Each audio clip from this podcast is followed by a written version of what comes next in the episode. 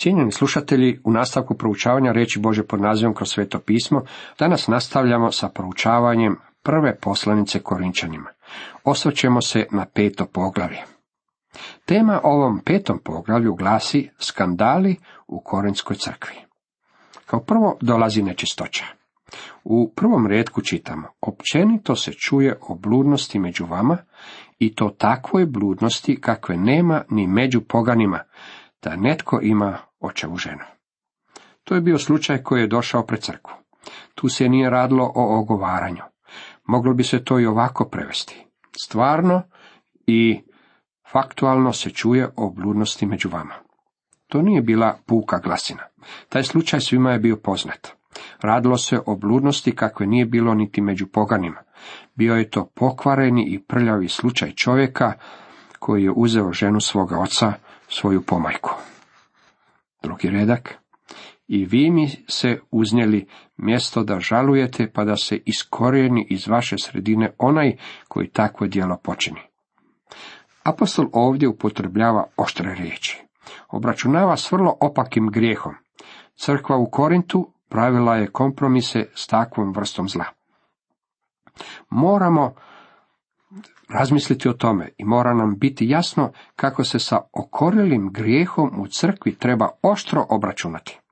Gospodin Isus dao nam je detaljnije upute u Mateju 18, gdje čitamo, pogriješi li tvoj brat, idi i pokaraj ga nasamo. Ako te posluša, stekao si brata. Ne posluša li te, uzmi sa sobom još jednoga ili dvojicu.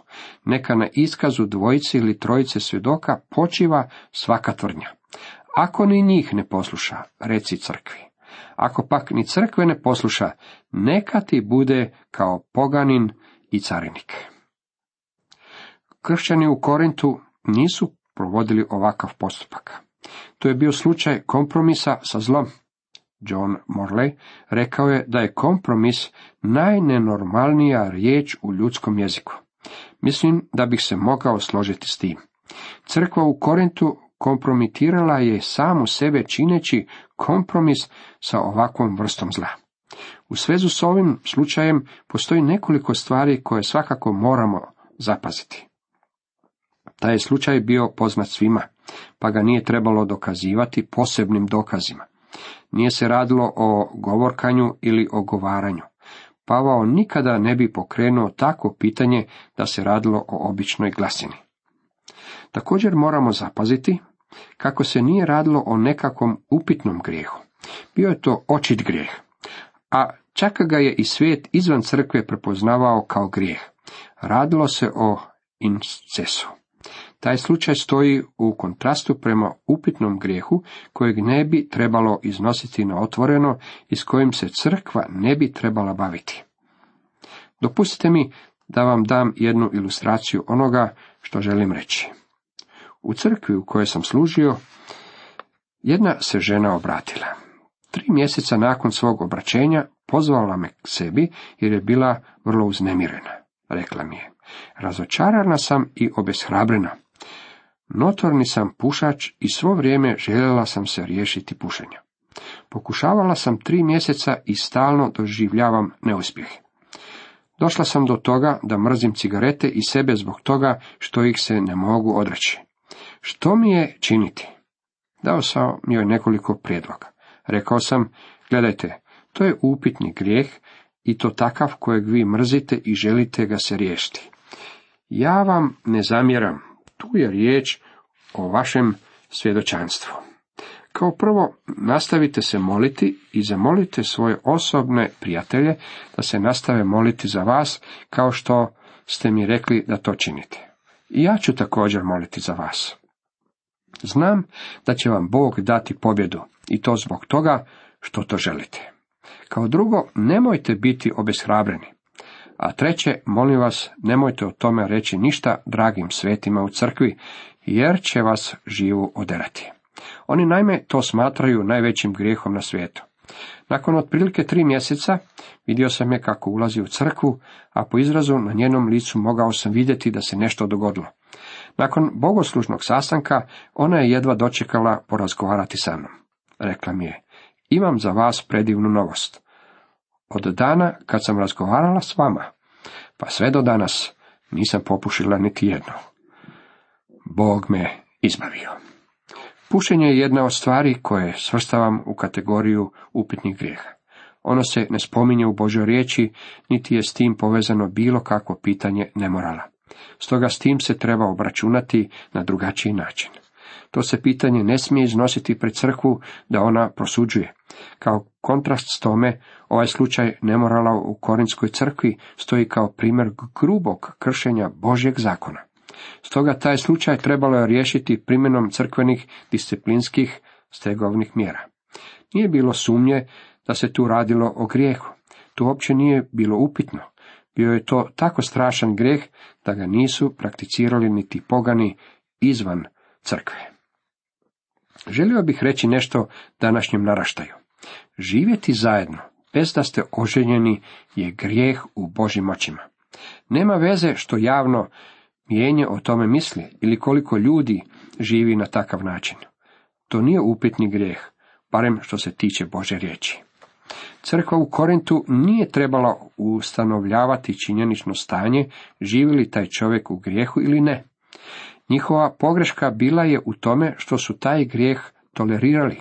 Oni su odobravali taj grijeh ne poduzimljujući baš ništa u svezi s tim.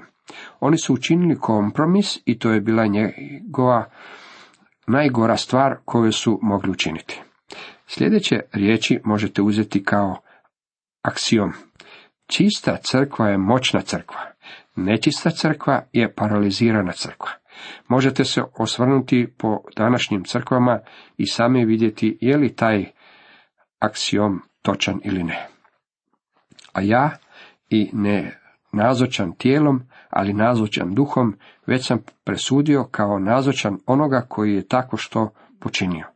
Pošto se u ime gospodina našega Isa Krista skupite vi i moj duh snagom gospodina našega Isusa, neka se takav preda Sotoni na propast tijela da bi se spasio duh u dan gospodina Isusa. Pavao im je rekao da se sastanu zajedno, pa ako se taj brat ne želi odreći svoga grijeha, neka ga predaju Sotoni. To je izuzetna tvrdnja. Je li Pavao to istinu mislio? To je rekao, po svemu sudeći, to je i mislio. To je jedna od stvari koje Boža riječ naučava. Sjećate li se kako je Job bio predan Sotoni? Sotona je došao k gospodinu i požalio mu se kako mu ne dopušta dotaći Joba. Bogu je drugim rečima rekao, ti mi govoriš kako je Job dobar čovjek, međutim, samo mi dopusti da ga ja propustim kroz šake, tada ću ti pokazati je li ti Job uistinu odan. On će te prokleti u lice. Zato je Bog dao Sotoni dopuštenje da iskuša Joba s tim ograničenjem da ne smije uzeti Jobu život. U tome nam stoji velika utjeha. Sotona ne može dotaći Bože dijete osim ako nema dopuštenja od samog Boga. Ako Bog to dopušta, tada to čini s određenim razlogom. Također ćete se sjetiti kako je gospodin Isus rekao Petru da Sotona jedva čeka prorešetati ga kao pšenicu. Luka 22. Gospodin Isus dopustio je Sotoni da učini to s Petrom. Petar je bio predan Sotoni i te je večeri zanijekao svog gospodina. Ono što je Petar učinio bilo je jednako tako kukavičko djelo kao i ono jude iz Kariotskog. Međutim, Petar je mrzio sebe i mrzio je ono što je učinio. Iz toga je naučio koliko je slab. Bog je upotrebio to iskustvo kako bi proizveo čovjeka koji će kasnije ispropovjedati prvu propovjed na dan pedesetnice. Zatim nalazimo sljedeći primjer toga u prvom Timoteju, prvom poglavlju 20. redku, gdje Pavao piše. Među njima je Himene i Aleksandar, koje sam predao Soteni da nauče ne huliti. Ta dva čovjeka bili su imenom kršćani, međutim hulili su Boga. Pavao je rekao da ih je predao Sotoni. Sada pripoznajemo da postoji opasnost da se uključe naši osjećaji i čustva, a postoji opasnost i od fanatizma kojem neki ljudi naginju. Međutim, mi u svojim crkvama imamo stanovite ljude koji uništavaju Kristovo djelo. Ja vjerujem da imamo pravo tražiti od Boga da ih preda u sotonine ruke, kako bi On s njima obračunao da oni više ne nanose štete Kristovom dijelu. Ja molim da Bog neke ljude preda Sotoni kako bi ih on naučio stanovitim lekcijama. To će ih ili dovesti k Bogu, ako su pravi vjernici, ili će se tada otkriti činjenica da oni nisu pravi vjernici. Ako su oni kršćani, tada će izići bez posljedica i bit će čisti za Boga i gospodina Isusa Krista. Mislim da imamo pravo moliti tu molitvu. To su uistinu snažne riječi. Bile su snažne i za tjelesne korinčane. Pavao im piše da iako ne može tijelom biti među njima, on je nazočan svojim duhom. Govori im o načinu na koji on glasa u toj stvari. Njegova je molitva da se tog čovjeka preda u sotonine ruke. Ne valja vam hvastanje, zar ne znate da malo kvasca sve tijesto ukvasa? Znate li što je crkva u Korintu učinila? Istodobno, kad su zatvarali oči pred grehom koji se nalazio u njihovoj crkvi, okolo su se hvalili svojim aktivnostima. Hvastali su se, hvalisali. Vjerojatno su se hvalili misionarima koje su poslali u svijet i s time što su odani Bibliji i kako pridobivaju duše za Krista. Kakvo licemjerje! Pa opet postoji mnogo ljudi koji osjećaju kako se mnoštvo grijeha pokriva velikom aktivnosti u crkvi. Pavao je rekao da njihovo hvalisanje nije na mjesto. Zar nisu znali da malo kvasca ukvasa svo tijesto? Kvasac nikada nije simbol evanđelja, već je to uvijek simbol za opisivanje načela zla. Tako i ovdje predstavlja zlo. Očistite stari kvasac da budete novo tijesto, kao što jeste beskvasni, jer već je žrtvovana pasha naša Krista. Što kvasac čini s tijestom?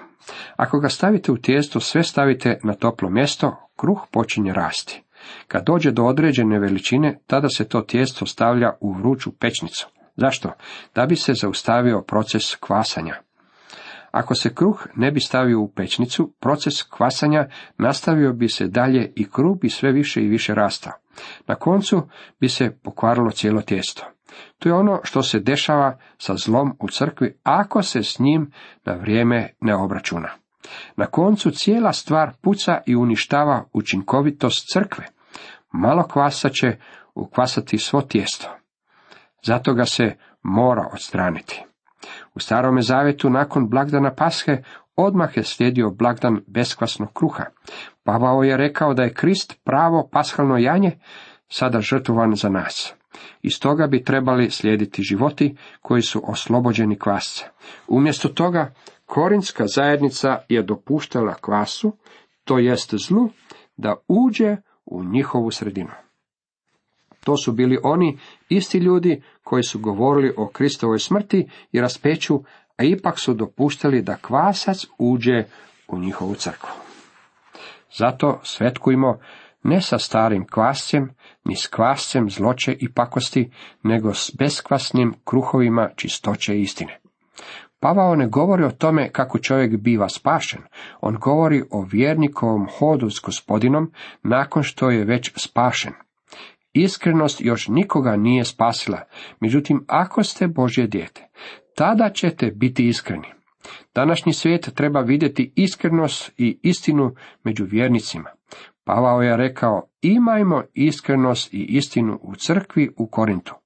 Vidite, tamošnja crkva bila je neiskrena. Među njima je bilo velike bludnosti. Mislili su da se mogu provući s time, pa su se pretvarali da je sve u redu. Pretvarali su se da govore i žive po istini. Međutim, oni to u stvari nisu činili. Napisah vam u poslanici da se ne miješate s bludnicima, ne općenito s bludnicima ovoga svijeta ili lakomcima ili razbojnicima ili idolopoklonicima, jer biste inače morali iz svijeta izići. Napisah vam zapravo da se ne miješate s nazovi bratom koji bi bio bludnik ili lakomac ili idolopoklonik ili pograđivač ili pijanica ili razbojnik, s takvim ni za stol. Pavao im je prethodno pisao i osudio je ove grijehe. Korint je bio grad koji je bio predan nemoralu. U Venerinom, odnosno Afroditinom hramu postojalo je tisuću svećenica koje nisu bile ništa drugo nego bludnice. One su bile prostitutke i cijeli je grad u ime religije i religioznosti bio predan nemoralu. Oni su dopuštali tom nemoralnom čovjeku da dolazi s njima u zajedništvo i da jede s njima. Tapšali su ga po ramenu i prihvaćali ga kao jednog od svojih, iako su znali da on živi u grijehu. Crkva u Korintu mislila je da se može spustiti na nivo na kojem je živio ovaj svijet. Misli li i današnja crkva da se može spuštati na moralni nivo svijeta oko sebe i izvući se s time? Dragi prijatelji, današnja crkva izgubila je svoju silu. Ja govorim o crkvi poopćeno. Međutim, hvala Bogu, ostalo je još nekoliko zdravih crkvi, crkvi koje stoje kao svetionici diljem svijeta, biblijske crkve koje stoje za Božu riječ. Prije nekoliko dana čuo sam priču o mladom propovjedniku koji se protivio tome da se u njegovu crkvu uvede hard rock glazba. Taj njegov stav značio je da mu je iz crkve istupilo nekoliko stotina članova. Ja sam zahvalan Bogu za takve propovjednike koji imaju u sebi snagu zauzeti se za ono što je ispravno. Većina ljudi danas su spremni na kompromise, zatvaraju svoje oči i spremni su pustiti svijet da uđe. Crkva je izgubila svoju silu. Nečista crkva je paralizirana crkva, a čista crkva je moćna crkva. To vrijedi i za pojedince. Pavao je rekao da se to ne odnosi samo na bludnost. On to načelo primjenjuje također i na pohlepu. Što je sa đakonom u crkvi koji ima ljepljive prste? Što je s čovjekom u crkvi koji ima ruke na hrpi novca? Pavao tu uključuje i idolatriste, to jest oni koji se bave i s drugim religijama. Čuo sam za jednog službenika crkve koji je istupio iz crkve i pridružio se jednom kultu. Moram vam reći da Božja riječ naučava kako se mora obračunati i s najmanjom infekcijom u crkvi, jer će u suprotnom ona pokvariti cijelu crkvu. Malo kvasa će ukvasati svo tijesto. Što spada name suditi one vani? Ne sudite li vi one koji su unutra?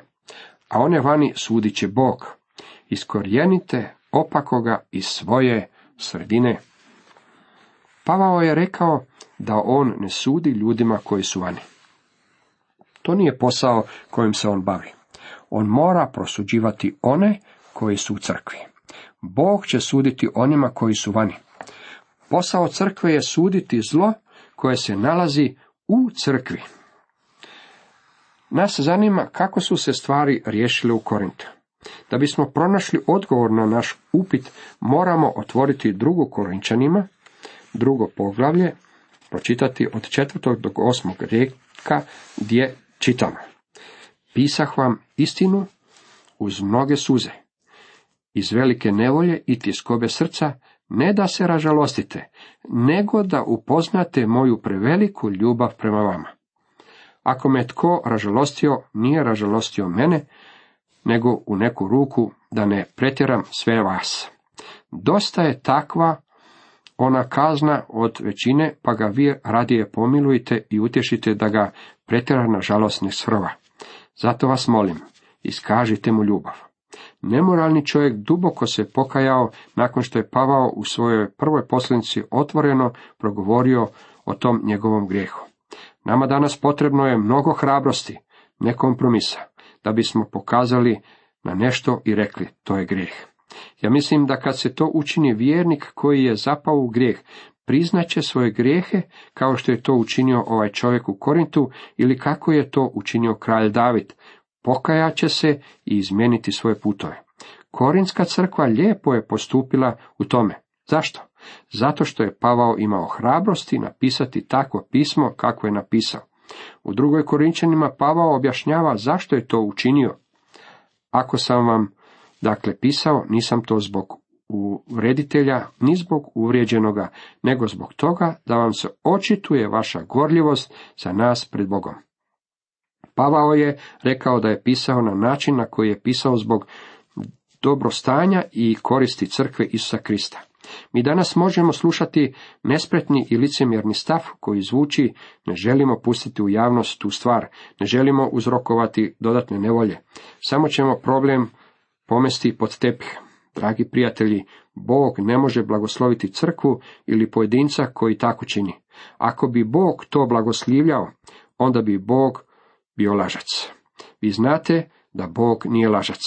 On će suditi neaktivnost u takvom slučaju.